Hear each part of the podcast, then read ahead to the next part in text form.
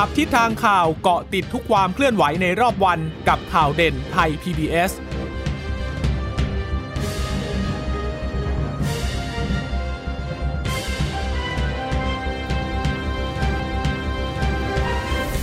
สวัสดีค่ะ สวัสดีค่ะ ต้อนรับคุณผู้ฟังสู่ข่าวเด่นไทย PBS นะคะ เราพบกันเป็นประจำทุกวันจันทร์ถึงศุกร์ บ่ายๆ แบบนี้ค่ะ อัปเดตข้อมูลข่าวสารที่เกิดขึ้นในรอบวันกับดิฉันจีราชาตาเอี่ยมรัศมี และคุณพึ่งนภาคล่องพยาบาลค่ะ ค่ะ สวัสดีคุณผู้ฟังทุกท่านนะคะ ที่รับฟังเรานะคะผ่านทางสถานีวิทยุที่เชื่อมโยงสัญญาณจากทางไทย PBS ด้วยนะคะ วันนี้ก็เข้าสู่การอภิปรายเป็นวันที่ 3 แล้วนะคะ ก็วันนี้ก็ผ่านการอภิปรายไปแล้ว 2 ท่านรัฐมนตรี2ท่านก็คือคุณจุลินลักษณะวิสิทธิ์รัฐมนตรีว่าการกระทรวงพาณิชย์แล้วก็คุณศักดิ์สยามชิดชอบ รัฐมนตรีว่าการกระทรวงคมนาคม ซึ่งเพิ่งจะจบไปหมาดๆนี่เองก่อนที่เราจะเข้ารายการมาเจอกันเดี๋ยวเราจะได้เรียงกันนะคะว่าประเด็นหลักๆ ที่วันนี้มีการพิปรายนั้นเเขาว่ากันยังไงกันบ้าง แล้วมีการชี้แจงตอบได้ตรงประเด็นกันไหมนะคะ แต่ว่ามาดูเรื่องของโควิด -19 ยังคงต้องเกาะติดกันต่อนะคะ วันนี้ผู้ติดเชื้อรายใหม่เพิ่ม 150 คน มาจากไหนบ้างก็มาจากระบบเฝ้าระวังและระบบบริการ 38 คนค่ะ ส่วนใหญ่นะคะก็มาจากจังหวัดสมุทรสาคร 26 คน กรุงเทพ 5 คน ปทุมธานี 3 คนนะคะ นอกจากนั้นก็มาจากมหาสารคาม พระนครศรีธยา ตาก นครปฐม และมาจากการค้นหาผู้ติดเชื้อเชิงรุกในชุมชน อันนี้เยอะหน่อยค่ะคะ104 คนเลยนะคะ แล้วเอค้นหาเชิงรุกในชุมชนที่ไปคัดกรองตรวจค้นหามาจากไหนก็มาจากพื้นที่สมุทรสาคร 62 คน แต่ที่น่าตกใจค่ะ คุณผู้ฟังคุณเจษตาคะจังหวัดปทุมธานีวันนี้ค้นหาเชิงรุกเพิ่มขึ้นนะคะ42 คนเลยนะคะ ก็เป็นตัวเลขที่มีการพบผู้ติดเชื้อนะคะ แล้วก็เป็นผู้ที่เดินทางกลับมาจากต่างประเทศเข้าสู่สเตทควอนตีน8คนค่ะ ก็ทำให้ตอนนี้นะคะก็ยอดผู้ติดเชื้อสะสมเนี่ยก็พุ่งไปที่ 25,111 คนแล้วนะคะเสียชีวิตคงที่ก็ยัง 82 คนตามเดิมอยู่นะคะ ค่ะ อันนี้ก็ต้องติดตามกันอย่างต่อเนื่องนะคะ เพราะว่าไม่ใช่ว่ายอดผู้ติดเชื้อที่ลดลงเรื่อย ๆ แล้วจะทำให้วางใจได้นะ เพราะว่าอย่างที่เห็นว่าบางวันก็เพิ่มขึ้น บางวันก็ลดลงนะคะ แต่ว่าสถานการณ์ อาจจะยังไม่สามารถเรียกได้ว่าพ้นจากการระบาดในรอบที่ 2 หรอกนะคะ เพราะว่าก็ยังอยู่ในหลัก 100 อยู่นะคะ ทีนี้เนี่ยในกรณีที่เรื่องของการกักตัวก็ยังมีการรายงานเกี่ยวกับสถานการณ์อย่างต่อเนื่องนะคะ เพราะว่าดำริที่เราจะพิจารณากันที่เคยพูดกันในช่วงที่การระบาดในรอบแรกเนี่ยคนติดเชื้อ ลดน้อยลงแล้วส่วนใหญ่เป็นการเดินทางมาจากต่างประเทศเนี่ยก็เลยมีการพูดถึงเพื่อที่จะกระตุ้นการท่องเที่ยวอย่างเช่น ให้ลดวันกักตัวเหลือ 10 วันจากปัจจุบัน 14 วันเนี่ยเพราะว่าก็ยังต้องพิจารณากันอยู่อย่างต่อเนื่องนะคะ คือไม่ได้ว่าข้อเสนอนี้ก็ไม่ได้ว่าตกไปซะทีเดียวนะยังมีการพิจารณากันอย่างต่อเนื่อง แต่ว่าตอนนี้ยังคงยืนยันที่ 14 วันอยู่นะคะ แล้วก็จะมีการกักตัวเพื่อตรวจหาเชื้อเป็นระยะด้วย ตรวจครั้งที่ 1 ตั้งแต่วันแรกครั้งที่ 2 ในช่วง 3-5 วัน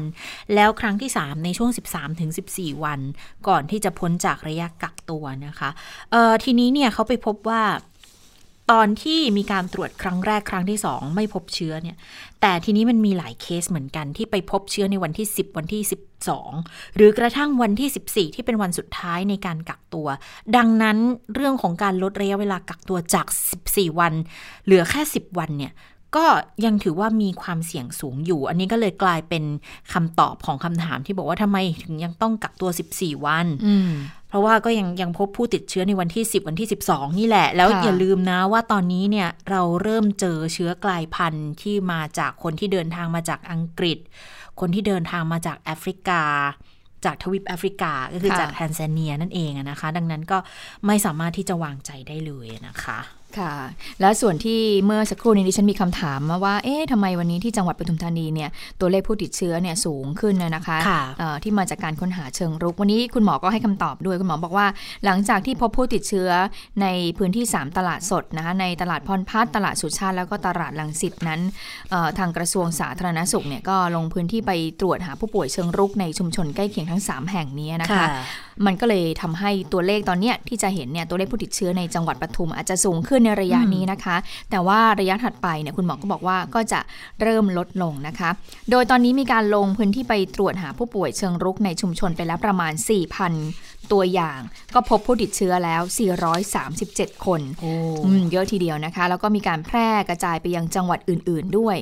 จังหวัดปทุมธานี ที่แพร่กระจายจากจังหวัดปทุมธานีนะคะไปยังอีก 9 จังหวัดอ่าก็มีนครนายกค่ะกรุงเทพเพชรบุรีก็ใกล้ๆกันนี่แหละค่ะ สมุทรปราการสระบุรี พระนครศรีอยุธยาอ่างทอง นครราชสีมาแล้วก็นนทบุรีค่ะอืมถ้าพูดถึง 4,000 ตัวอย่างเจอเชื้อซะ400 กว่านี่เท่ากับร้อยร้อยละละสิบ10เลยนะใช่นี่ไม่ใช่อัตราที่วางใจได้เลยนะคะ แล้วปทุมก็อยู่ติดกทมทางเหนือเนี่ย นิดเดียวเองนะ ดังนั้นกรุงเทพทางเหนือก็คงจะวางใจอะไรไม่ได้เห็นวอกล่าสุดเนี่ยไปเจอที่ตลาดสี่มุมเมืองด้วยนะอืมก็คือใกล้ ๆ กันมากเลยอะนะคะ ก็อาจจะต้องยกระดับในการ ระมัดระวังตัวเองด้วยนะคะสมุทรสาครนี่ก็คือใกล้กับทางฝั่งตะวันตกตขกองกรุงเทพใช่ไหมตกปทุมธานีก็ทางเหนือใช่ไหมคอนไปทางเหนือเออเราก็ใช่พยายามเราต้องพยายามนะคะ รักษาพื้นที่ของเราให้ได้มากที่สุดค่ะสำหรับพื้นที่กทมที่จะพยายามระมัดระวังตัวในเรื่องของค่ะการติดเชื้อโควิด -19 อยู่นะคะค่ะ เพราะว่าเมื่อวานก็ไม่พบผู้ติดเชื้อเพิ่มนี่อุตค่ะส่าห์แบบโอ้โหได้ตัวเลขศูนย์มาแล้วหนึ่งวันนะวันนี้ยังไม่เจอว่ามีการรายงานว่ายังไงบ้างอะนะคะ ส่วนอีกเรื่องหนึ่งที่มีการแถลงเหมืวัอนนนี้กัใช่นไหมกรุงเทพวันนี้กรุงเทพห้าคนเอาวันนี้กรุงเทพห้าคนเอาเจออีกแล้ว ก็มีตัวเลขเป็นศูนย์ได้แค่วันเดียว ก็ก็คือมองในแง่ดีว่าก็ยังมีการค้นหาเชิงรุกหรือว่าในตาข่ายเอ่อในระบบในการคัดกรองเนี่ยยังมีประสิทธิภาพอยู่นะคะ ทั้งระบบบริการ แล้วก็ในระบบของการเฝ้าระวังด้วยนะคะ ทีนี้เรื่องหนึ่งที่หลาย ๆ คนก็คงจะอยากรู้ว่าจะได้เร็วช้าเมื่อไหร่ แล้วถ้าได้ปุ๊บเนี่ยมันจะเพิ่มในเรื่องของความมั่นใจความเชื่อมั่น หลาย ๆ อย่างขึ้นมานะคะ นั่นก็คือในกรณีของวัคซีนนั่นเอง ในการถแถลงวันนี้คุณหมออภิสมัยก็พูดถึงเรื่องของวัคซีนเหมือนกันนะคะ เราไปฟังเสียงคุณหมอกันค่ะ คือเรื่องของวัคซีน อยากให้ทุกท่านได้รับทราบนโยบายในเบื้องต้นก่อนค่ะ คือนอกจากวันนี้จะมีการพูดคุยกันในเรื่องของมาตรการป้องกันและผ่อนคลายแล้วนะคะ ยังได้มีการพูดคุยกันเรื่องของ การกระจายของวัคซีนเพื่อที่จะรักษาดูแลมาตรการการดูแลโควิด -19 นี้ด้วยนะคะ เป้าหมายในการบริการจัดการให้วัคซีนกับประชาชนเนี่ยนะคะนโยบายที่สำคัญก็คือทุกคนในประเทศไทยนะคะเข้าถึงวัคซีนที่มีคุณภาพ ปลอดภัย มีประสิทธิภาพในการป้องกันโรคโควิด -19 ค่ะคำว่าทุกคนในประเทศไทยตรงนี้เน้นย้ำนะคะว่า ไม่เฉพาะคนไทยค่ะ เพราะว่าถือได้ว่าอาจจะมีชาวต่างชาติที่เขาพำนักอาศัยอยู่ในประเทศไทยเป็นการถาวร หรือแม้กระทั่งพี่น้องชาวต่างชาติเพื่อนบ้านของเราที่เข้ามาค้าขายแรงงานนั้นในส่วนของรัฐบาลถือว่าเราก็จำเป็นต้องดูแลเขาด้วยมาตรฐานเดียวกันนะคะ อืมนี่ก็เป็นความชัดเจน ครั้งแรกเลยก็ว่าได้นะที่มีการพูดถึงออกมาจากสบคว่าถ้าอืมมีวัคซีนเข้ามาแล้วเนี่ยอ่าแรงงานข้ามชาติ หรือว่าคนต่างชาติที่ทำงานในประเทศไทย ก็จะได้รับวัคซีนด้วยนะคะ อันนี้ก็อืมก็ถือว่าเป็นสิ่งที่ดีที่จะต้องดูแลกันค่ะทีนี้ในเรื่องของการกระจายวัคซีนที่บอกว่าจะมาล็อตแรกวันที่ 24 กุมภาเนี่ยคุณหมอก็พูดถึงเหมือนกัน บอกว่าก็จะกระจายอย่างรอบคอบให้ได้ประโยชน์สูงสุดสำหรับภาคเศรษฐกิจนะคะ อย่างเช่น การท่องเที่ยวเนี่ยจะได้รับ กระจายในระยะที่ 2 แน่นอน คือระยะแรกเนี่ยต้องเป็นเจ้าหน้าที่ด่านหน้าก่อนนะคะอืมเพราะว่าเขาทำงานในพื้นที่ที่มีความเสี่ยงมาก เจ้าหน้าที่ด่านหน้าเนี่ยไม่ได้หมายความแค่เจ้าหน้าที่ทางการแพทย์เท่านั้นนะ เจ้าหน้าที่ความมั่นคง ตำรวจหรือทหารที่ต้องดูแลในพื้นที่ที่ยังมีการที่ยังเป็นเขตควบคุมสูงสุด หรือว่าพื้นที่ที่ยังมีการระบาดกันอยู่เนี่ยก็จะต้องได้รับก่อนแล้วหลังจากนั้นก็อย่างที่เราทราบนะคะ ผู้ที่อยู่ในกลุ่มเสี่ยง ผู้สูงอายุมีโรคประจำตัวนะคะ แล้วลำดับต่อไปก็จะเป็นการกระจายอย่างต่อเนื่องพอวัคซีนเข้ามาเพิ่มแล้วเนี่ย ก็จะได้การมีการกระจายไปในภาคธุรกิจเศรษฐกิจต่างๆ ด้วยนะคะ ประชาชนทั่วไปก็คงในระยะต่อไปในยการท่องเที่ยวเนี่ยมาละ บอกว่าระยะที่ 2 จะได้แน่นอนนะคะ แล้วก็คำถามสำคัญเลยค่ะบอกว่าภาคเอกชนอืมจะสั่งซื้อมาแจกจ่ายให้ประชาชนด้วยตัวเองหรือไม่นั้น ล่าสุดค่ะสบคเห็นด้วยแล้วนะคะ ที่จะให้ภาคเอกชนแล้วก็เอ่อได้มีการจัดหาวัคซีน แต่คนที่จะจัดหาเนี่ยค่ะจะต้องเป็นสถานพยาบาลที่ได้มาตรฐาน เพราะว่าเรื่องของการฉีดวัคซีนเนี่ยอาจจะมีผลข้างเคียง ดังนั้นก็ต้องมีมาตรการรองรับ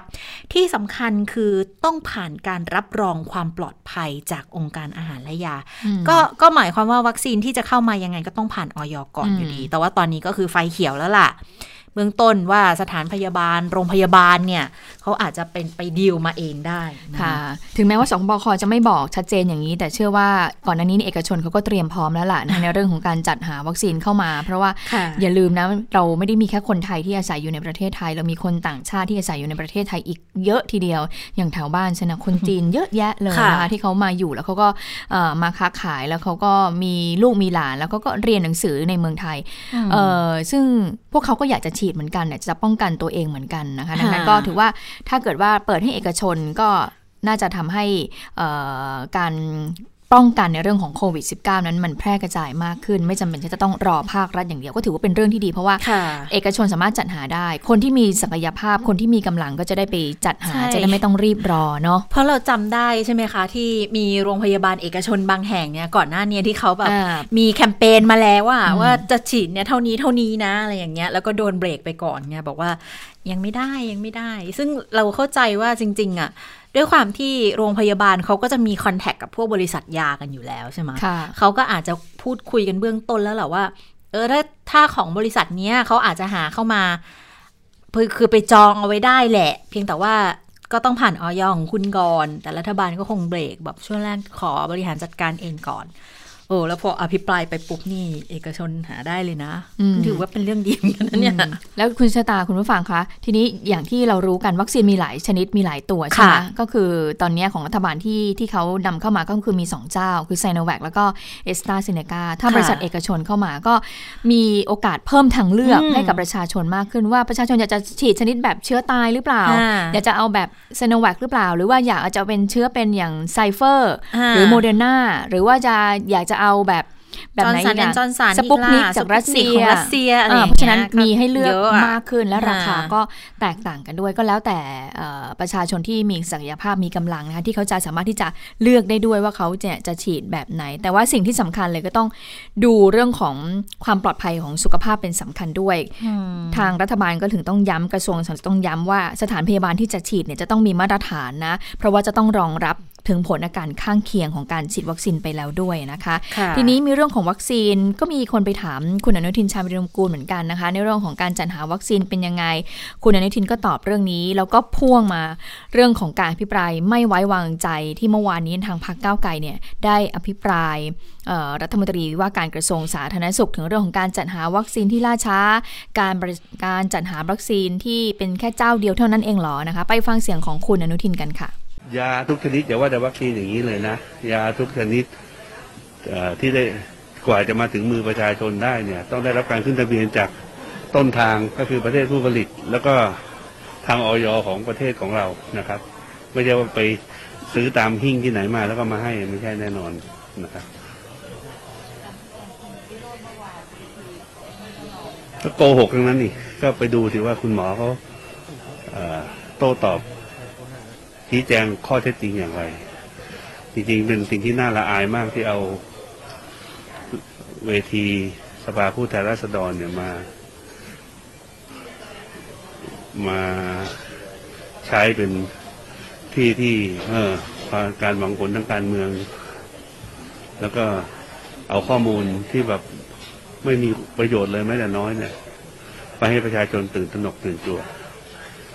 จริงๆ เป็นนักการเมืองรุ่นใหม่ ไม่น่าทำตัวแบบนี้ น่าเสียดาย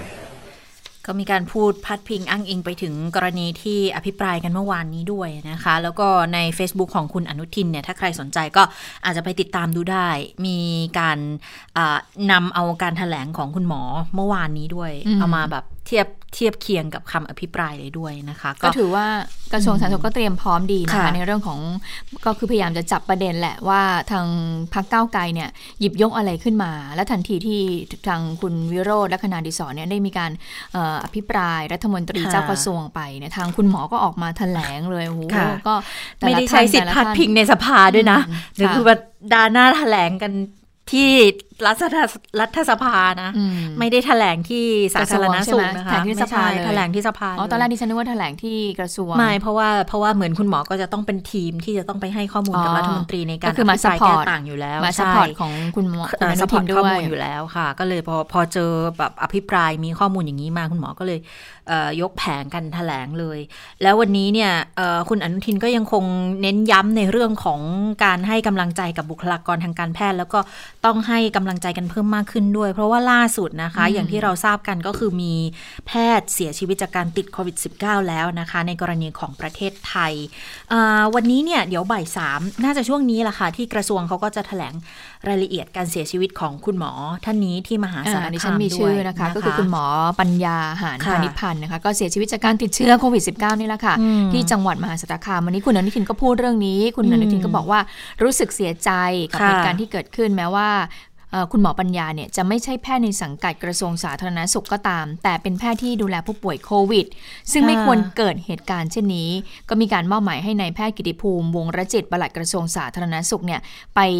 เอ่อติดตามสอบสวนโรคนะค่ะโดยเฉพาะกรณีผู้ป่วยติดโควิด คือติดเชื้อมาก่อนแล้วก็ไม่ค่ะทราบ หรือทราบแต่ว่าไม่ได้อยู่โรงพยาบาล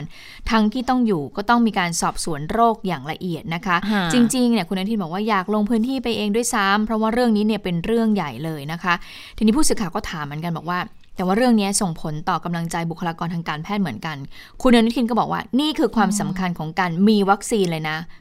และนำมาฉีดล็อตแรกให้กับบุคลากรทางการแพทย์ก่อน เพราะว่าจะช่วยป้องกันได้ ก็เห็นความสำคัญ ยิ่งบุคลากรทางการแพทย์เนี่ยอยู่ด่านหน้า เจอผู้ป่วยอย่างเงี้ยหากมีวัคซีนอืมก็จะป้องกันลดความรุนแรงได้ ก็คือคุณหมอท่านนี้ค่ะก็คือรักษาผู้ป่วยอยู่แหละ แต่ปรากฏว่าเหมือนผู้ป่วยที่จังหวัดสมุทรสาจังหวัดมหาสารมหาสารคาคามมไปไปไปหาคุณหมอ แล้วปรากฏว่าคุณหมอก็คงจะติดเชื้อโดยที่ค่ะไม่รู้ตัว แต่ว่าคือคุณหมอเขามีโรคประจำตัวอยู่แล้วคือโรคมะเร็งค่ะแล้วคุณหมออายุเยอะแล้วนะ เพราะว่าค่ะคุณหมออายุ 66 แล้วอะค่ะ แล้วก็เออก็เลยกลายเป็นว่า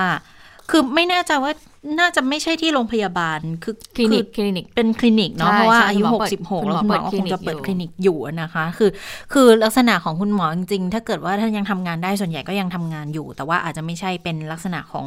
อาโรงพยาบาลส่วนใหญ่ที่ถ้าพ้นวัยเกษียณแล้วทำงานเนี่ยจะเป็นลักษณะของอาจารย์หมอค่ะในโรงพยาบาลใหญ่ ๆ แต่อย่างอย่างคุณหมออากรณีนี้เนี่ยก็เห็นบอกว่าคือ ไม่ชัดเจนไงว่าคนที่ไปรักษารู้หรือไม่รู้ว่าตัวเองติดโควิด แต่คิดว่าไม่น่าจะรู้นะ เพราะถ้าถ้าทราบว่าติดเชื้อก็คงต้องโดนกักตามระบบอยู่แล้วน่ะ นี่ก็เลยกลายเป็นว่าก็ต้องไปสอบสวนทำลายกันอย่างชัดเจนอีก แล้วก็เห็นบอกว่าคือตอนที่รักษาเนี่ยใช้เวลานานด้วย แล้วใช้เวลาดูแลร่วมกันก็ใช้เวลานาน คุณหมอก็ใส่หน้ากากอยู่แล้ว แต่ปรากฏว่าก็ใช้เวลานานนะคะ แล้วด้วยคุณหมอกลุ่มเสี่ยงอยู่แล้ว อายุก็สูงอยู่แล้วนะคะ ก็เลยบอกว่า มีโรคประจำตัวเชื้อเนี่ยอาจจะลุกลามไปที่ปอด อันนี้ก็เลยมองว่า อืม เนี่ย เป็นเรื่องที่เป็นการเสียชีวิตที่จากการปฏิบัติหน้าที่ด้วยนะคะ ดูแลคนไข้รักษาคนไข้นะ แล้วก็ถือว่าเป็นการเสียสละ แล้วตอนท้ายคุณอนุทินก็ยังยังเลี้ยวกลับไปถึงการอภิปรายอีกนะ บอกเนี่ย คนที่อภิปรายหมออยากให้ดูกรณีนี้ หมอบางคนเนี่ยเกษียณไปแล้วก็ยังรักษาไข้จนตัวเองเสียชีวิตฟังแล้วแบบรู้สึกแย่นะคะ คุณอนุทินก็บอกอยากจะไป คารวะด้วยตัวเองอืมนะคะค่ะก็คือก็คุณอนุทินก็เลยหยิบยกมาเป็นตัวอย่างเลย บอกว่าเนี่ยสำเหตุผลความจำเป็นที่ต้องฉีดบุคลากรทางการแพทย์ก่อนนั้นเป็นอย่างไร เพราะว่าเป็นด่านหน้าจริง ๆนะคะ แต่ค่ะว่าล่าสุดก็อย่างที่คุณเชษตาได้เกริ่นไปเมื่อสักครู่นี้ แล้วบอกว่าเอ่อดูแล้วเนี่ยน่าจะมีความเป็นไปได้ที่อาจจะวัคซีนมาอาจจะฉีดให้กับกลุ่มแรงงานข้ามชาติ เพราะว่าก็ต้องยอมรับจริง ๆเขาอยู่บ้านเราเป็นกลุ่มเสี่ยงด้วยใช่เขาอยู่บ้านเราแล้วแล้วเกิดเขาก็อยู่กันเยอะมากอ่าแออัดมากถ้าเกิดว่าไม่ฉีดให้เขาเชื้อมันก็จะแพร่กระจายมันก็สามารถที่จะออกมาจากสิ่งค่ะที่เราทำ bubble เอาไว้ได้นะคะ ใช่ค่ะค่ะอ่าทีนี้มาดูความก้าวหน้าการเอ่อการผลิตวัคซีนของคนไทยกันหน่อยนะคะ วันนี้ก็มีการเปิดเผยจากทางผู้อำนวยการโรงพยาบาล จุฬาลงกรณ์สภากาชาติไทย พร้อมด้วยผู้อำนวยการบริหารโครงการพัฒนาวัคซีนโควิด -19 ศูนย์วิจัยวัคซีนคณะแพทยศาสตร์จุฬาค่ะ ก็มาร่วมการแถลงความก้าวหน้าล่าสุดของการพัฒนาวัคซีน ที่ใช้ชื่อว่าจุฬาโคโควิด -19 นะคะ แล้วก็พูดถึงความพร้อมในการทดสอบอาสาสมัครด้วยนะคะ คุณอนุทินก็ บอกว่าโครงการนี้ถือว่าเป็นความหวังของประเทศเลยที่ผ่านมาก็มีการสนับสนุนอย่างเต็มที่ เพราะว่าต้องการให้การพัฒนาวัคซีนชนิดนี้เนี่ยประสบความสำเร็จโดยเร็ว เพื่อให้ประชาชนนั้นปลอดจากเชื้อโควิด -19 ค่ะ ขณะที่คุณหมอสุทธิพงศ์วัชระสินทุผู้อำนวยการโรงพยาบาลจุฬานะคะ ก็บอกว่าหลังจากมีการนำวัคซีนชื่อจุฬาเนี่ยโควิด -19 มาทดสอบวัคซีนในลิงนะคะ เข็มที่ 2 ลิงก็สามารถสร้างภูมิคุ้มกันได้ในระดับสูงทีเดียว สุขภาพของลิงดี ทำให้มีความพร้อมที่จะเดินหน้าทดสอบวัคซีนในอาสาสมัครที่เป็นมนุษย์ละ โดยขณะนี้โรงพยาบาลและศูนย์วิจัยวัคซีนเนี่ยก็มีการเตรียมความพร้อมสถานที่ รวมไปถึงบุคลากรทางการแพทย์และเจ้าหน้าที่เพื่อที่จะรองรับการทดสอบในอาสาสมัครอย่างมีประสิทธิภาพต่อไปค่ะ ส่วนคุณหมอเกียรติคุณหมอเกียรติรักรุ่งธรรมนะคะ ก็อธิบายอย่างนี้บอกว่าวัคซีนจุลาจริงๆ ก็ต้องอ่านว่าโควิดหรือโคโคฟโคฟสิบ โคฟ19ค่ะอาจจะเป็นชื่อย่อของเขาแต่ว่าที่เรา เรียกกันเข้าใจก็คือจุฬาเขาก็ใช้ชื่อว่าจุฬาโควิด -19 แล้วกัน เป็นวัคซีนชนิด mRNA ค่ะ ผลิตโดยใช้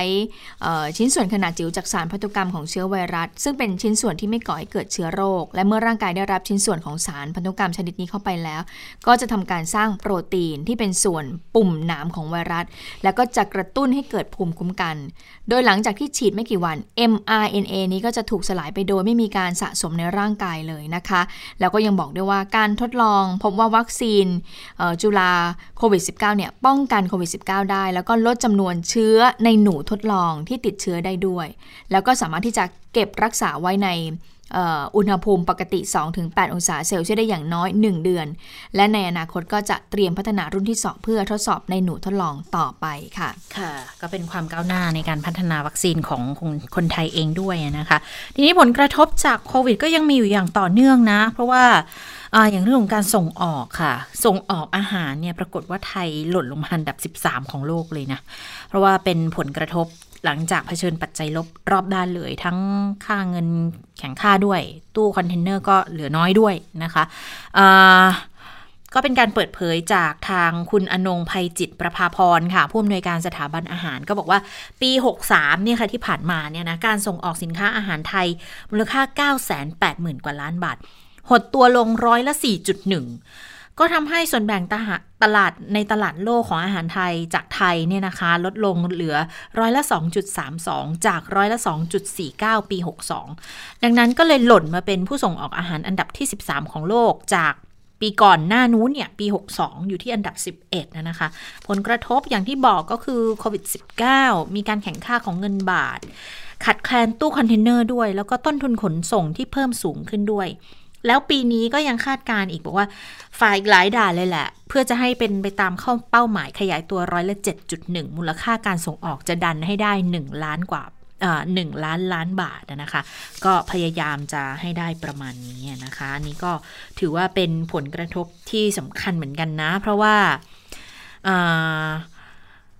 ประเทศไทยก็พยายามจะให้เป็นเป็นเป็นเขาเรียกอะไรนะ เป็นตลาด อาหารโลกใช่ไหมแล้วก็ตลาดส่งออกสำคัญของไทยอันดับที่หนึ่งก็คือจีนนะคะ แล้วก็ลองลงมาจะเป็น CLMV ก็คือประเทศนี่แหละแถบลุ่มน้ำโขงนี่แหละนะคะแล้วก็ญี่ปุ่น แต่ทีนี้เนี่ย เราก็มาพึ่งพาประเทศในกลุ่มนี้เพิ่มมากขึ้น ทั้งจีนทั้ง CLMV เพิ่มมากขึ้นนะคะ ตอนนี้เนี่ยตราส่งออกรวมกันสูงสุดถึงร้อยละ 32.2 นะคะ จากเมื่อช่วง 10 ปีก่อนร้อยละ 12.1 เท่านั้นเองนะคะ ก็ถือว่า อืม ได้รับผลกระเทือนหนักอยู่เหมือนกันนะคะ เรื่องนี้ก็ต้องพยายามปรับตัวแล้วก็สนับสนุนกันให้ได้มากที่สุดในปีหน้าค่ะ ค่ะ มาดูเรื่องของภาคอุตสาหกรรมกันบ้างนะคะ ก็มีการเปิดเผยดัชนีความเชื่อมั่นภาคอุตสาหกรรมในเดือนมกราคม ปรากฏว่ามกราคมเนี่ยอยู่ที่ระดับ 83.5 นะคะ ถ้าไปดูเมื่อเดือนธันวาคม ปีที่ผ่านมาอยู่ที่ 85.8 ก็ถือว่าปีนี้เดือนมกราคมเนี่ยลดกว่าปี ธันวาคมปี 63 นะคะ ก็เป็นการลดลงต่อเนื่องเดือนที่ 2 แล้วก็เป็นการลดที่ต่ำสุดในรอบ 6 เดือนเลยนะคะ ปัจจัยหลักๆ ก็คือมาจากสถานการณ์ระบาดโควิด -19 นี่แหละนะคะ ตั้งแต่ช่วงกลางเดือนธันวาคมที่พบผู้ติดเชื้อมากขึ้นแล้วคุณสุพันธ์มงคลสุธีประธานสภาอุตสาหกรรมแห่งประเทศไทยยังบอกด้วยนะคะว่าออตอนนี้เนี่ย ผู้ประกอบการส่งออกเนี่ยประสบปัญหาตู้คอนเทนเนอร์มีไม่เพียงพอ อันนี้ได้ยินมานานแล้วนะคุณผู้ฟังคุณเชตาคะมันหายไปไหนอะเอามากันม็อบเหรอไม่ใช่ค่ะไม่ใช่ไม่ใช่ใช่ไหมไม่ใช่ไม่ไม่ไม่บ้านนั่นบ้านเราค่ะอ๋ออัอันนี้อันนี้ตู้คอนเทนเนอร์ของทั่วโลกของการที่อ๋อเขาจะต้องใช้ในการส่งออกค่ะค่ะเห็นบอกว่ามันมีเรื่องของระยะเวลาในการใช้งานใช้งานที่เยอะปลดขึ้นระวางคราวเดียวพร้อมกันอย่างเงี้ยเหรอคะหรือยังไงเหมือนกับว่าแทนที่จะแบบว่าเอ่อเอาตู้คอนเทนเนอร์ไปแล้วก็จะเร็วแต่เนื่องของโควิด -19 อาจจะต้องทำให้ต้องมี ทัมมิ่งเวลาในการตรวจในการอะไรอย่างเงี้ยค่ะ มันก็เลยทำให้ตู้คอนเทนเนอร์ไม่เพียงพอ และเห็นบอกว่าจีนเนี่ยเขาก็ค่อนข้างที่จะเก็บตู้คอนเทนเนอร์ของเขาเหมือนกันอ่าคือไม่ให้ไม่คือลดลดการติดเชื้อมากับมีอืมเชื้อติดมากับตู้คอนเทนเนอร์ใช่ไหมเพราะว่า ไปเจอจากอาหารแช่แข็งที่มากับตู้คอนเทนเนอร์ด้วยมาจากการขนส่งด้วยใช่ไหมค่ะคะก็ทำให้ตอนเนี้ยเมื่อนอกนอกจากจะตู้คอนเทนเนอร์ไม่เพียงพอแล้ว ต้นทุนค่าส่งทางเรือนั้นก็เพิ่มมากขึ้นด้วย รวมถึงปัญหาของผู้ประกอบการส่งออกก็คือ แข็งค่าของเงินบาทนี่แหละที่มีแนวโน้มแข็งค่าอย่างต่อเนื่องก็กดดันภาคการส่งออกของไทยนะคะ อย่างไรก็ตามคุณสุพันธ์ก็บอกว่าค่าดัชนีความเชื่อมั่นภาคอุตสาหกรรมเนี่ยยังอยู่ในระดับที่สูงกว่าการระบาดในระลอกแรก ในช่วงเดือนเมษายนปี 63 ซึ่งก็ตอนนั้นลดมาอยู่ที่ระดับ 75.9 เลย เนื่องจากว่าภาคการผลิตเนี่ยไม่ได้หยุดชะงัก แล้วก็มีปัจจัยบวกมาจากมาตรการกระตุ้นเศรษฐกิจของภาครัฐ แล้วก็มาตรการเยียวยาของผู้ที่ได้รับผลกระทบนะคะค่ะเมื่อเห็นดัชนีอย่างนี้แล้วที่มันลดต่ำลงเนี่ยทางสอทเขาว่าอย่างไงเขาบอกว่าเดี๋ยวจะจัดทำข้อเสนอเนี่ยดังด้านอ่าเศรษฐกิจไปยังภาครัฐ เพื่อเร่งแก้ไขปัญหาให้กับผู้ประกอบการหนึ่งเลยนะ ให้ช่วยเหลืออย่างเร่งด่วนเลย ขาดแคลนตู้คอนเทนเนอร์เพื่อช่วยเหลือผู้ส่งออก 2 ก็คือเร่งรัดจัดซื้อแล้วก็แจกจ่ายวัคซีนโควิด -19 ให้ได้ทันตามกำหนดเวลานะแล้วก็ค่ะขอให้มีปริมาณเพียงพอด้วย 3 ก็คือเร่งสร้างความเชื่อมั่นให้กับนักลงทุนต่างชาติ แล้วก็ประเทศคู่ค้า 4 ก็ขอให้ธนาคารประเทศไทยเนี่ยดูแลเงินบาทให้มีเสถียรภาพแล้วก็ข้อ 5 ค่ะเขาขอให้ภาครัฐนั้นมีมาตรการช่วยเหลือผู้ประกอบการเสริมสภาพคล่องจัดหาแหล่งเงินกู้ดอกเบี้ยต่ำก็เป็นสิ่งที่ ผู้ประกอบการเขาก็ต้องการมานานแล้ว แต่ว่าเราก็ไม่ได้ตาม เราก็ไม่ได้สายเศรษฐกิจจ๋าเราก็ไม่รู้ว่าไอสิ่งที่ทางภาคเอ่ออุตสาหกรรม หรือว่าภาคเอกชนเนี่ยเขายื่นข้อเสนอแนะไปเนี่ยรัฐบาลมีการตอบรับอะไรยังไงบ้างอะนะคะ จริง ๆ อย่างเรื่องวัคซีนนี่ทวงถามกันบ่อยมากเลยนะ ว่าจะให้มาเร็วได้ที่สุดเมื่อไหร่นะคะ ตอนนี้ก็น่าจะได้คำตอบแล้วแหละ 24 กุมภาล็อตแรกจะมานะก็คงต้องติดตามแล้วว่า 24 กุมภาของซีโนแวคล็อตแรกจะมาจริง ๆ หรือเปล่านะคะถ้ามาล็อตแรกกว่าจะได้ฉีดก็ใช้เวลาอีกประมาณ3สามวันวันก็น่าจะเป็นยี่สิบเจ็ด28เออ27 28อะคือภายในเดือนนี้แหละ 28 ก็ยังถือว่าอยู่ในเดือนนี้อยู่ วันนี้เดือนนี้กุมภามี 28 วันเนาะอืปีมนี้แต่ถ้าอ่าเกิดว่าไปดู timing จากที่ก่อนหน้านี้ที่เขาบอกว่าจะมาล็อตแรกเนี่ย วันที่ 14 กุมภาพันธ์ก็ค่ะแค่ late มาประมาณ 10 10กว่าวันกว่าวันเท่านั้นนะอืมก็ยังถือว่ารับได้ถ้าเผอิญว่าช่วงนี้เอ่อมันเป็นช่วงของการพิปรายไม่ไว้วางใจด้วยใช่ใช่ก็เลยต้องถูกหยิบยกขึ้นมาขยี้แล้วมาค่ะขยายอะนะคะ จากทางฝ่ายค่ะค้านอะนะคะ ค่ะทีนี้พอพูดถึงเรื่องอภิปรายแล้วเนี่ยนอกจากการอภิปรายในสภาแล้ว หน่วยงานที่เกี่ยวข้องเองเขาก็ต้องออกมาชี้แจงอยู่เหมือนกันนะ อย่างเมื่อคืนเขามีการพูดถึงแรงงาน การลักลอบนำเข้าแรงงานข้ามชาตินะคะ ทางตำรวจค่ะวันนี้เขาออกมาชี้แจงประเด็นนี้ด้วยนะคะ ที่สำนักงงานตำรวจแห่งชาติพลตำรวจตรียิ่งยกยิ่งยศเทพจำนงโฆษกตรค่ะ ก็ได้ชี้แจงกรณีที่รัฐสภาเนี่ย อภิปรายน่าจะช่วงเมื่อคืนล่ะ ในกรณีที่ประเด็นการดำเนินคดีกับคนต่างด้าวที่ลักลอบเข้าเมืองผิดกฎหมาย และการกระทำผิดเกี่ยวกับคดียาเสพติดนะคะ เพราะว่าเอ่อเมื่อวานเนี่ย คืออภิปรายเรื่องเรื่องโควิดมาก่อนเลยเนาะนายกรัฐมนตรีเรื่องของการจัดการโควิด แล้วในประเด็นที่มันเกี่ยวเนื่องกับโควิด ก็เลยมาด้วยเลยนะ อย่างพวกของ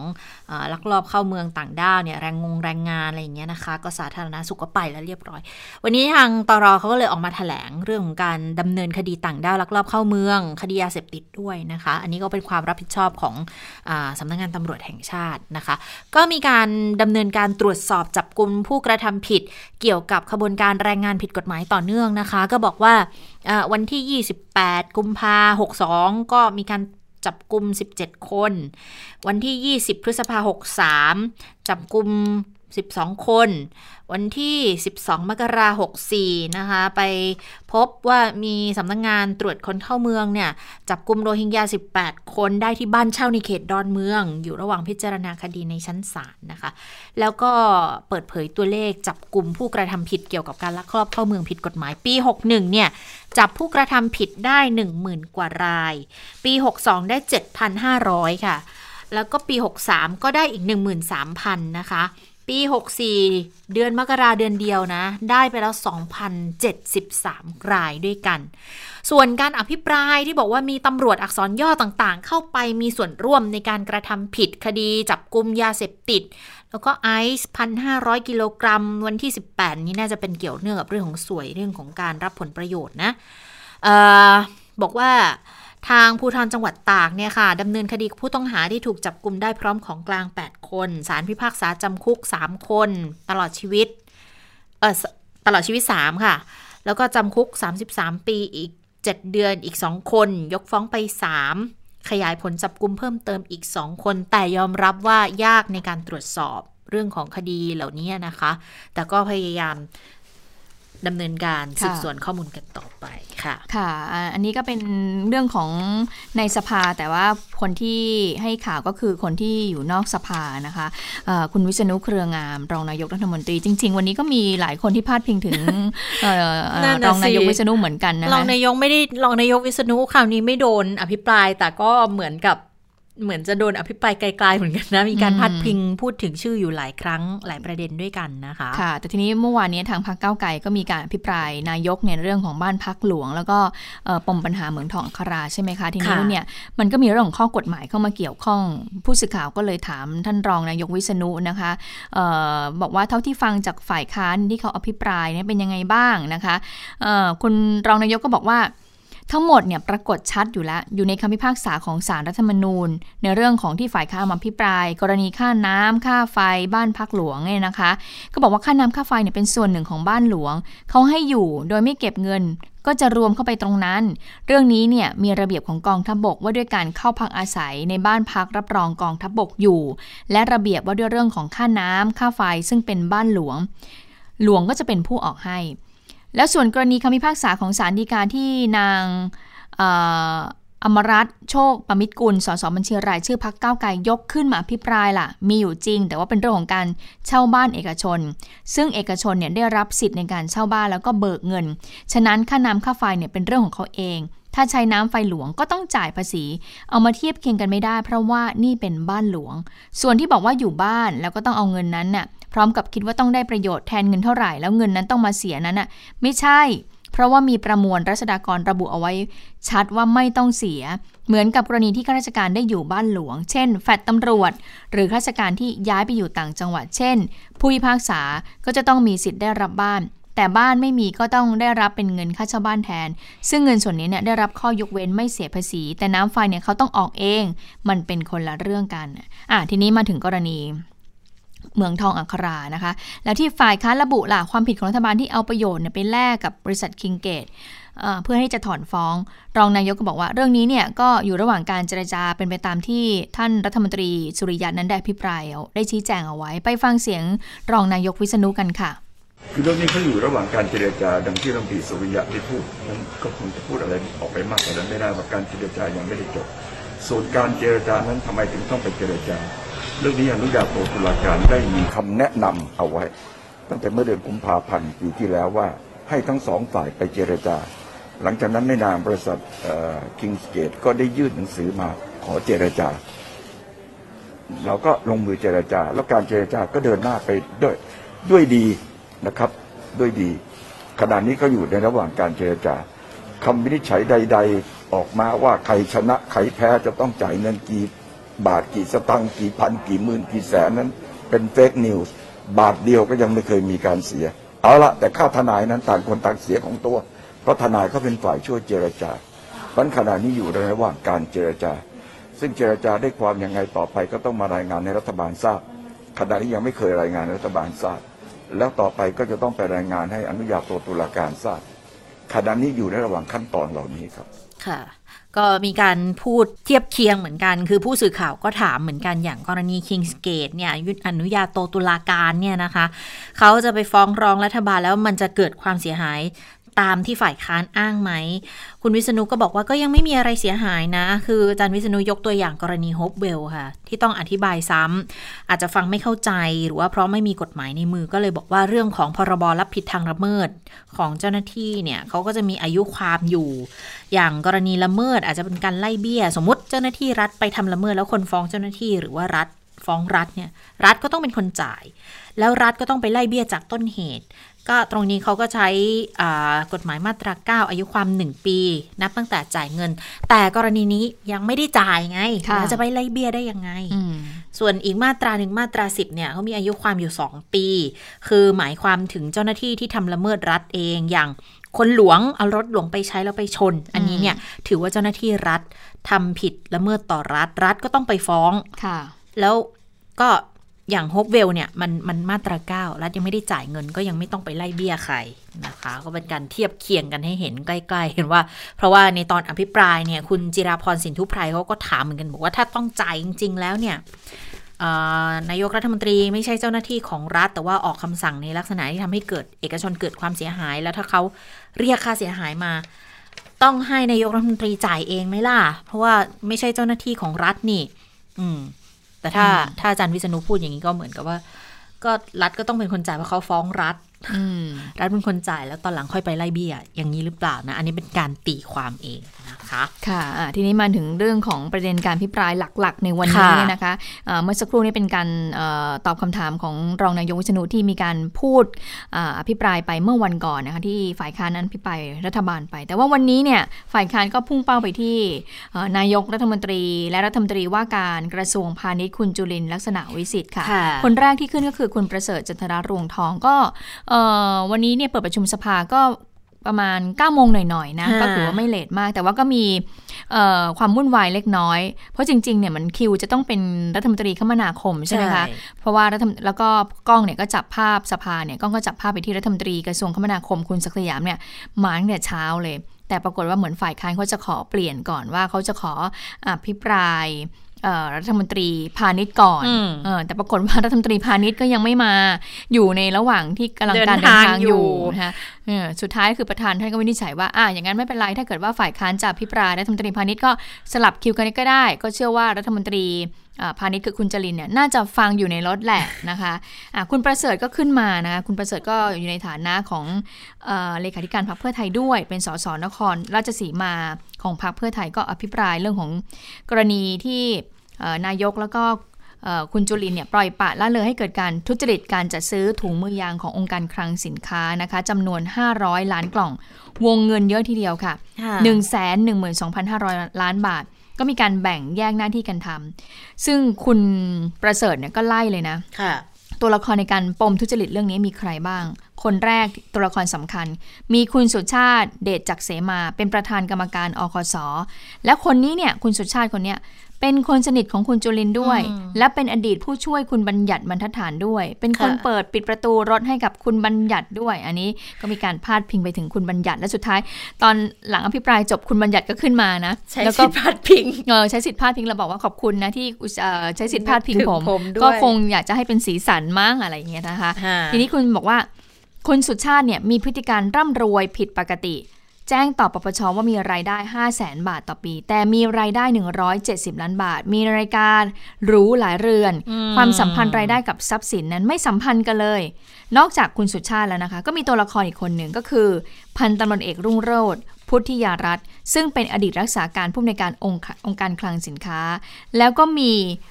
ผู้สื่อข่าวอีกคนหนึ่งคือสลายุทธสายคำมีโอ้ดิฉันคุ้นๆผู้สื่อข่าวคนนี้นะ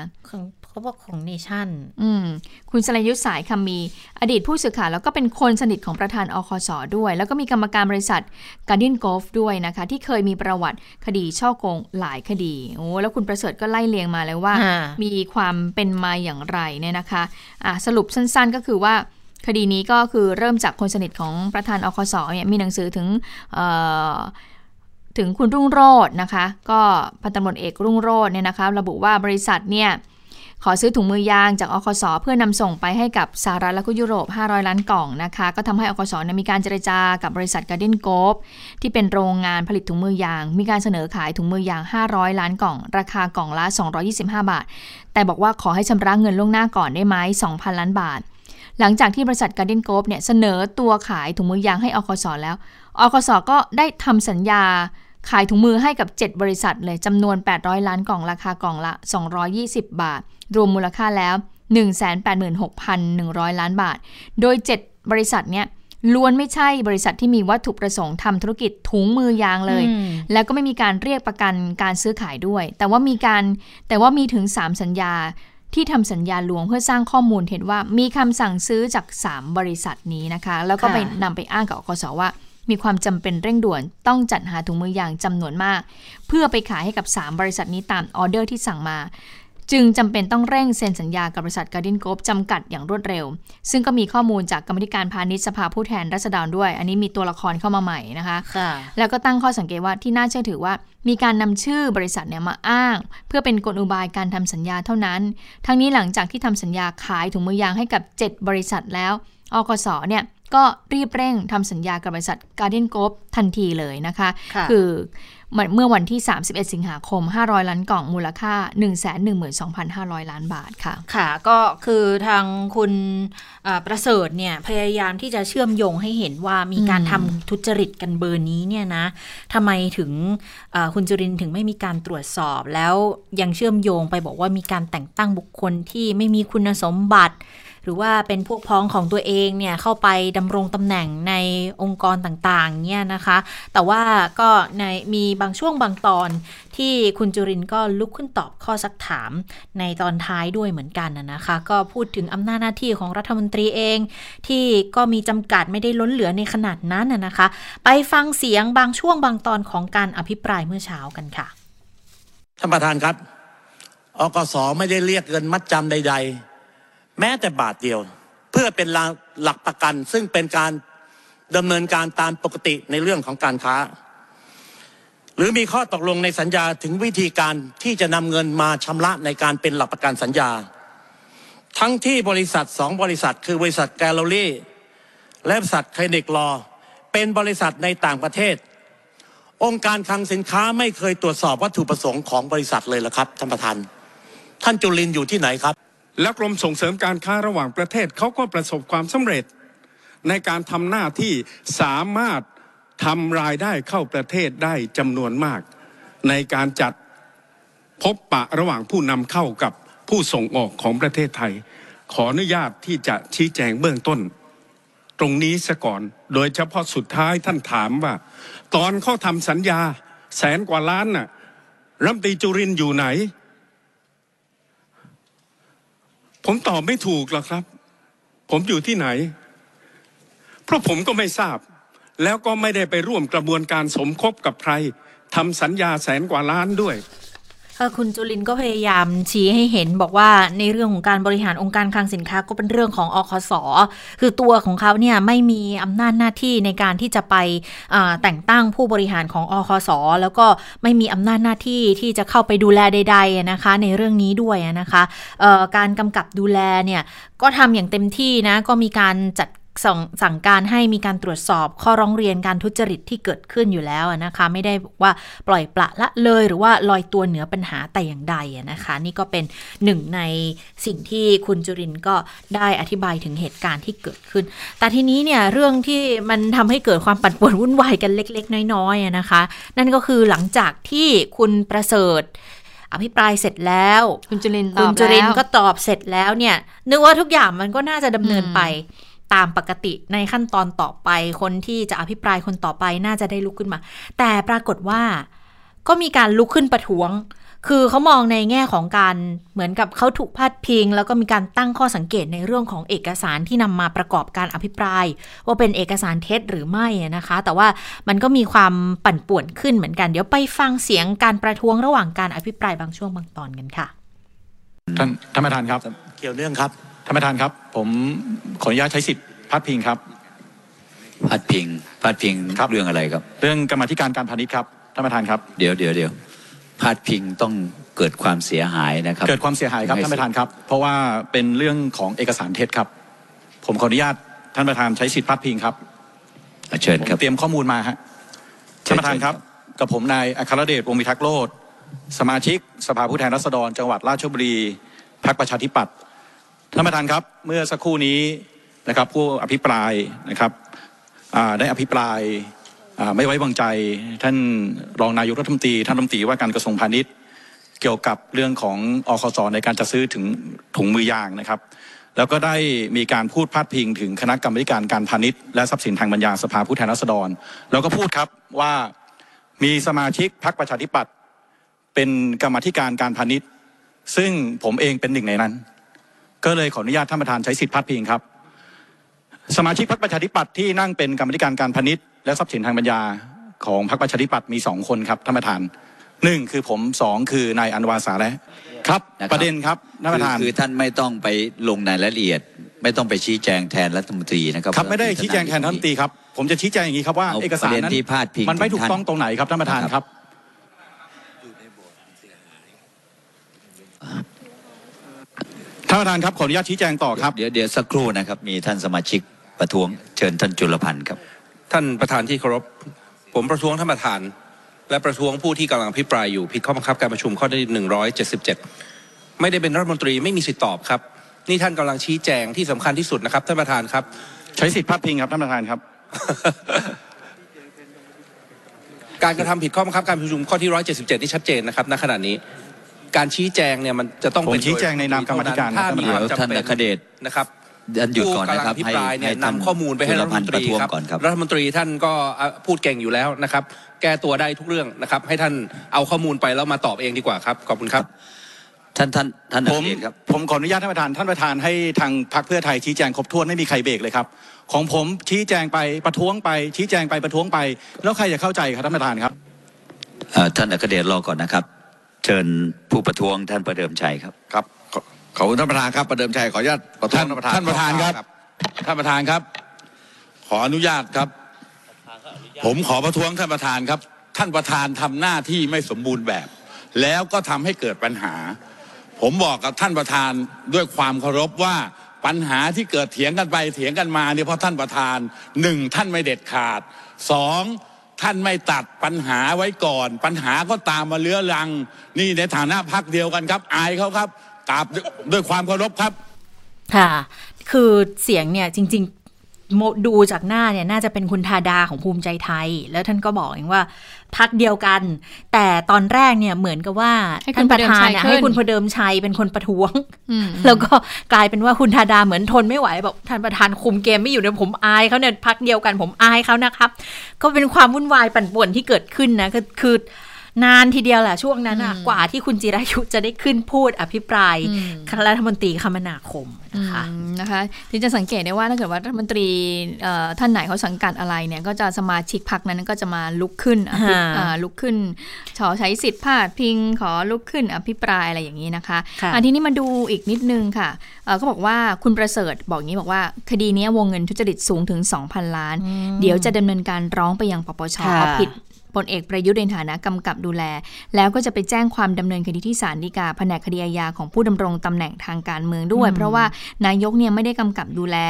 ทำนี่ที่ทำหน้าที่ด้วยความซื่อสัตย์เลย แล้วคุณจุลินลักษณะวิสิทธิ์เนี่ยก็ไม่ทำด้วยนะคะอ่าเพราะฉะนั้นเนี่ยเอ่อก็จะไปยื่นทั้งเอ่อพลเอกประยุทธ์แล้วก็คุณแล้วก็คุณจุรินทร์ด้วยที่ค่ะไม่ดำเนินการใด ๆ ในเรื่องนี้นะคะค่ะเพราะฉะนั้น ต้องไปนายกเนี่ยจะต้องไปแก้ตัวที่ปปชแล้วแหละนะคะ และศาลฎีกาแผนกคดีอาญาของผู้ดำรงตำแหน่งทางการเมืองเนี่ยตามประมวลกฎหมายอาญามาตรา 157 แล้วก็กฎหมายปปชในฐานะหัวหน้ารัฐบาล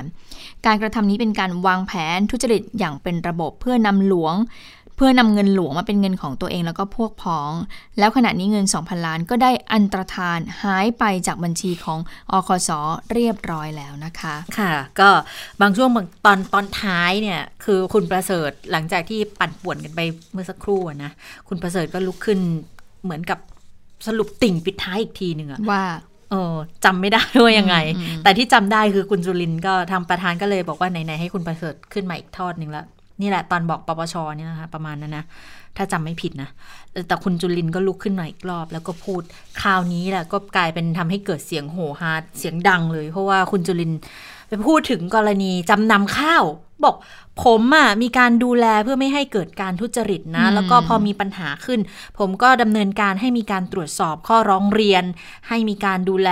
ดำเนินคดี แต่มันไม่ได้เร็วหรอกครับ ใช้เวลา 6 เดือนเนี่ย มันก็ไม่ถือถือว่าช้าไป แต่ว่าขั้นตอนกระบวนการ มันก็คงไม่ได้เร็วไปกว่านั้นหรอก คือไม่เหมือนกรณีทุจริตจำนำข้าวนะใช้เวลาตั้งนาน พูดแค่นี้แหละค่ะ เสียงแบบ โผล่ขึ้นมาเลยนะ จนประธานก็ต้องท้วงติงเลยบอกว่าเอออย่าไปพูดถึงในกรณีที่ท่านไม่ได้พูดถูกพาดพิงอืมแล้วคุณประเสริฐเองก็ท้วงเหมือนกัน บอกว่าอ่าท่านพูดกรณีแบบนี้มันก็ไม่ใช่นะนะคะ ก็เลยกลายเป็นอีกประเด็นที่มีการพูดถึงคือคุณประเสริฐพูดในลักษณะที่ว่าผมถามคำถามให้ท่านตอบ ไม่ได้บอกให้ท่านบิดเบือนประเด็นไปเรื่องอื่นอืมนะคะก็เลยกลายเป็นอีก หนึ่งการอภิปรายที่ข้อมูลน่าสนใจ แล้วก็มีสีสันอยู่ในช่วงท้ายๆตอนแรกก็วยดูเหมือนมันจะไม่มีอะไรนะเหแต่มือนว่าจะไม่มีอะไรหเพนราะว่ามาแบบข้อมูลแบบปึกปึกปึกแน่นๆมาเลยนะอ่าแต่กลายเป็นตอนตอนประท้วงนั่นแหละทำให้ใช่เกิดความน่าสนใจว่า เออ เอกสารเอกสาร เท็จหรือเปล่าแล้วทีนี้มันก็จะมีปมอีกปมหนึ่งก็คือว่าเหมือนกรณีว่าคุณประเสริฐอภิปรายคุณจุลินว่า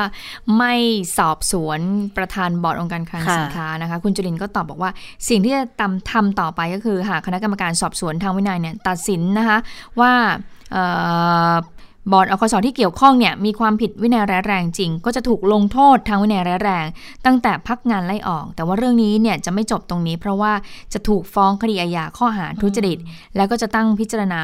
รับผิดการละเมิด โดยจะส่งให้กรมบัญชีกลางดำเนินการ เพื่อให้ผู้กระทำผิดเนี่ยชดใช้ความเสียหายกับอคสด้วยนะคะ และเมื่อ ปปชชี้มูลส่งอายการฟ้องศาล ซึ่งผู้ในวยการอคสก็จะยื่นฟ้องแพ่งควบคู่ไปกับการดำเนินคดีอาญาไปด้วย นอกจากนี้ก็จะลงโทษผู้กระทำความผิดให้เร็วที่สุดนะ แล้วก็ขอให้ปปงเนี่ยสอบเส้นทางการเงินพร้อมกับยึดทรัพย์ แล้วก็เร่งให้อคสนั้นออกระเบียบการปฏิรูปข้อบังคับระเบียบของอคสออกมาให้ได้เร็วที่สุดค่ะ ค่ะ ซึ่งอันนี้ก็เป็นกรณีที่เกิดขึ้นน่ะนะคะเอ่อเรื่องของการอภิปรายยังมีอีก นิดนึงนะ เดี๋ยวเราพูดเรื่องนี้ก่อน แล้วก็เดี๋ยวก็ไปปิดท้ายกันการประท้วงที่เมียนมากันสักเล็กน้อยนะคะ ก็การอภิปรายเนี่ยวันนี้คุณชวนก็มาเหมือนกัน แล้วก็น่าจะเป็นคนดูแลการประชุมในช่วงบ่ายนี่แหละก็บอกว่าตอนนี้เนี่ยประเมินกรอบเวลาอภิปรายรู้สึกว่าจะช้ากว่าที่กำหนดเยอะเหมือนกัน คือประเมินเอาไว้ว่าฝ่ายค้านจะอภิปรายอย่างน้อยวันละ 12 ชั่วโมงนะคะปรากฏไม่เป็นไปตามเป้าก็เลยไม่แน่ใจเหมือนกันว่า วันที่ 19 วันพรุ่งนี้เนี่ยจะจบตามเวลาไหมแต่ก็ไม่เป็นปัญหาค่ะ ถ้าไม่เป็นไปตามกรอบเวลา ก็ขยายเวลาออกไปได้ เรื่องนี้เนี่ยให้ทางวิปของทั้งสองฝ่าย แล้วก็วิปรัฐบาลไปหารือกัน ส่วนกรณีที่คุณสุพรอัฐาวงศ์ผู้ช่วยรัฐมนตรีประจำสำนักนายกรัฐมนตรีจะดำเนินคดีพรบคอม กับนางสาวอมรรัตน์โชคประมิตรกุลสสบัญชีรายชื่อก้าวไกล แล้วจะใช้เอกสิทธิ์คุ้มครองได้หรือไม่คุณชวนก็บอกว่าเอกสิทธิ์เนี่ยคุ้มครองเฉพาะเรื่องที่อยู่ภายใต้ข้อบังคับนะคะกำหนดชัดเจนเลยว่าอะไรได้อะไรไม่ได้ ก็ต้องระมัดระวังด้วยเหมือนกันโดยเฉพาะในเรื่องของการพาดพิงบุคคลภายนอก ส่วนในวันพรุ่งนี้ต้องติดตามม็อบด้วย เพราะว่าม็อบเฟสเนี่ยเขานัดจะไปเกาะติดการอภิปรายหน้าสภา5โมงเย็นค่ะอืมและส่วนขยายไม่ขยายเนี่ยต้องดูเย็นนี้อีกทีใช่ไหมใช่คะ ใช่ใช่ค่ะอะทีนี้มาดูเรื่องนี้นิดนึงค่ะ เรื่องของอาต่างประเทศแล้วใช่ไหมคะค่ะอ่าเรื่องต่างประเทศเราไปเอาเรื่องของโควิด -19 ในอเมริกากันก่อนนะคะค่ะเอ่อผู้นำสหรัฐก็ประกาศถึงแผนการฉีดวัคซีนโควิด -19 ในประเทศว่า ชาวอเมริกันทุกคนจะได้รับการฉีดวัคซีนเพื่อสร้างภูมิคุ้มกันโควิด ทุกคนภายในสิ้นเดือนกรกฎาคมนี้นะคะ แล้วก็ไบเดนก็บอกได้ว่าในช่วงปลายเดือนกรกฎาคมนี้สหรัฐก็จะ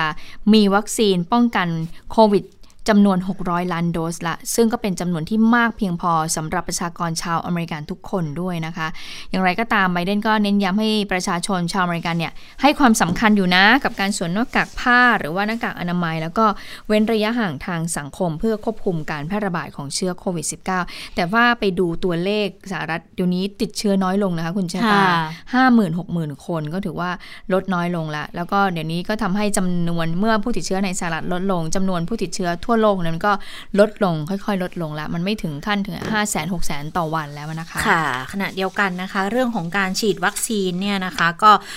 มีรายงานว่าทหารอเมริกันเนี่ยเขาจะไม่อยากจะฉีดวัคซีน มีประมาณ1ใน3 เลยนะที่ปฏิเสธจะรับวัคซีนถึงแม้ว่าในกองทัพเนี่ยก็จะมีการติดเชื้อในระดับที่น่ากังวลก็ตามนะคะ แล้วเขาอนุมัติให้ใช้วัคซีนฉุกเฉินกรณีที่ทำให้กลุ่มที่เข้ารับวัคซีนเนี่ยเป็นคนในกลุ่มเสี่ยง บุคลากรการแพทย์เจ้าหน้าที่แถวหน้าอย่างตำรวจทหารเนี่ยเขาจะได้รับสิทธิ์ก่อนอยู่แล้วนะคะ แต่ปรากฏว่าไม่ขอฉีด คือเป็นอัตราการปฏิเสธวัคซีนในอัตราที่ใกล้เคียงกับประชาชนทั่วไปที่ปฏิเสธวัคซีนเลยก็คือ 1 ใน 3 นะคะ ก็เลยบอกว่าอยากจะขอให้เจ้าหน้าที่เขาเชื่อมั่น แล้วก็ขอให้เข้ารับวัคซีน เพราะว่าถ้าเกิดทหารตำรวจเข้ารับวัคซีนเนี่ยประชาชนก็จะยิ่งเชื่อมั่น แล้วก็เข้ารับ วัคซีนกันตามมาด้วยเดือนอืมด้วยนะคะค่ะอันนี้ดิฉันเข้าใจถูกมาก่อนหน้านี้ที่ทรัมป์เนี่ยเขาบริหารประเทศเขาไม่ไม่จ่ายตังค์ให้กับเอ่อองค์การอนามัยก็โลเขากปใช่ระไหมกาศถอนตัวไงอ่าประกาศถอนตัวอ่าแต่ปรากฏว่าพอไม่ไบเดนไม่จ่ายเข้ามาตังค์เนี่ยรัฐมนตรีต่างประเทศสหรัฐบอกแล้วนะ เดี๋ยวสหรัฐเนี่ยจะจ่ายเงินทุนสนับสนุนให้กับองค์การอนามัยโลก 200 ล้านดอลลาร์สหรัฐค่ะที่ติดค้างเอาไว้ภายในเดือนนี้นะคะ ก็เป็นการเอ่อตัดสินใจ ตามพันธกรณีด้านการเงินของสหรัฐในฐานะสมาชิกขององค์การอนามัยโลกค่ะ ค่ะ ทีนี้เนี่ยที่เมียนมาเดี๋ยวปิดท้ายกันสั้น ๆนะคะ การประท้วงในมันเดเลปรากฏว่ามีการกวาดล้างกันค่อนข้างโหดเหมือนกันนะบาดเจ็บกว่าร้อยคนเลย เพราะว่าเจ้าหน้าที่เนี่ยเขามีการระดมยิงปืนเข้าไปในบ้านพักพนักงานรถไฟ เนื่องจากว่าเขามีเป้าหมายการทำอารยะขัดขืนต่อต้านการรัฐประหารนะคะ แล้วก็มีภาพของรถกู้ภัยที่ถูก กระสุนปืนเจาะเป็นรูก็หลายรูด้วยนะคะ ดังนั้นก็เลยบอกว่าการกวาดล้างที่มันเดเลเนี่ยรุนแรงขึ้นเรื่อยๆนะตอนนี้ผู้บาดเจ็บมากกว่าร้อยคนแล้ว แล้วมีคนอาการสาหัส 10 คน เพราะว่า ทหารเนี่ยส่งรถบรรทุกเข้าไป 6 คัน แล้วไปพุ่งชนชาวบ้านที่เขาเคาะหม้อกับกระทะในเขตสานเมียตาซีด้วยนะคะ แล้วก็ยิงหนังสติ๊กใส่บ้านคนด้วยนะ อันนี้ก็ค่อนข้างที่จะรุนแรงมากขึ้น แล้วก็มีการจับกลุ่มแกนนำการชุมนุม คนที่ออกมาประท้วงด้วยนะคะ โดยเฉพาะที่มันดาเลย์เนี่ยค่อนข้างหนักด้วยอืมคือส่วนใหญ่จะเป็นลักษณะของการจับคนมีชื่อเสียงในแวดวงต่างๆ นักร้องนักแสดงผู้กำกับภาพยนตร์ แล้วก็คือคนกลุ่มนี้เขามีอิทธิพลไงคะแล้วเขาก็ส่วนใหญ่ก็จะเป็นแถวหน้าเลยแหละ ออกมาเรียกร้องให้ทำอารยะขัดขืนต่าง ๆ นานานะคะ ก็โดนจับกลุ่มไปข้อหาละเมิดกฎหมายว่าด้วยการยุยงให้เกิดการต่อต้านรัฐบาลทหาร ชักชวนให้ข้าราชการพนักงานของรัฐเข้าร่วมการประท้วงโทษสูงสุดจำคุก 2 ปีเลยนค่ะการชุมนุมที่เกิดขึ้นแล้วก็การที่รัฐบาลกองทัพนั้นใช้ความรุนแรงก็ทำให้ชาวเมียนมาในไทยเนี่ยก็ยื่นหนังสือถึงเอ่อสถานทูตที่สถานทูตพม่าที่ค่ะเอ่อสถานทูตสหรัฐที่อยู่ในไทยแล้วนะคะขอความคุ้มครองประชาชนในประเทศด้วยนะคะค่ะเอาละค่ะ ทั้งหมดก็คือข่าวเด่นไทย PBS ในวันนี้นะคะ เราทั้งสองคนลาไปก่อน สวัสดีค่ะ สวัสดีค่ะ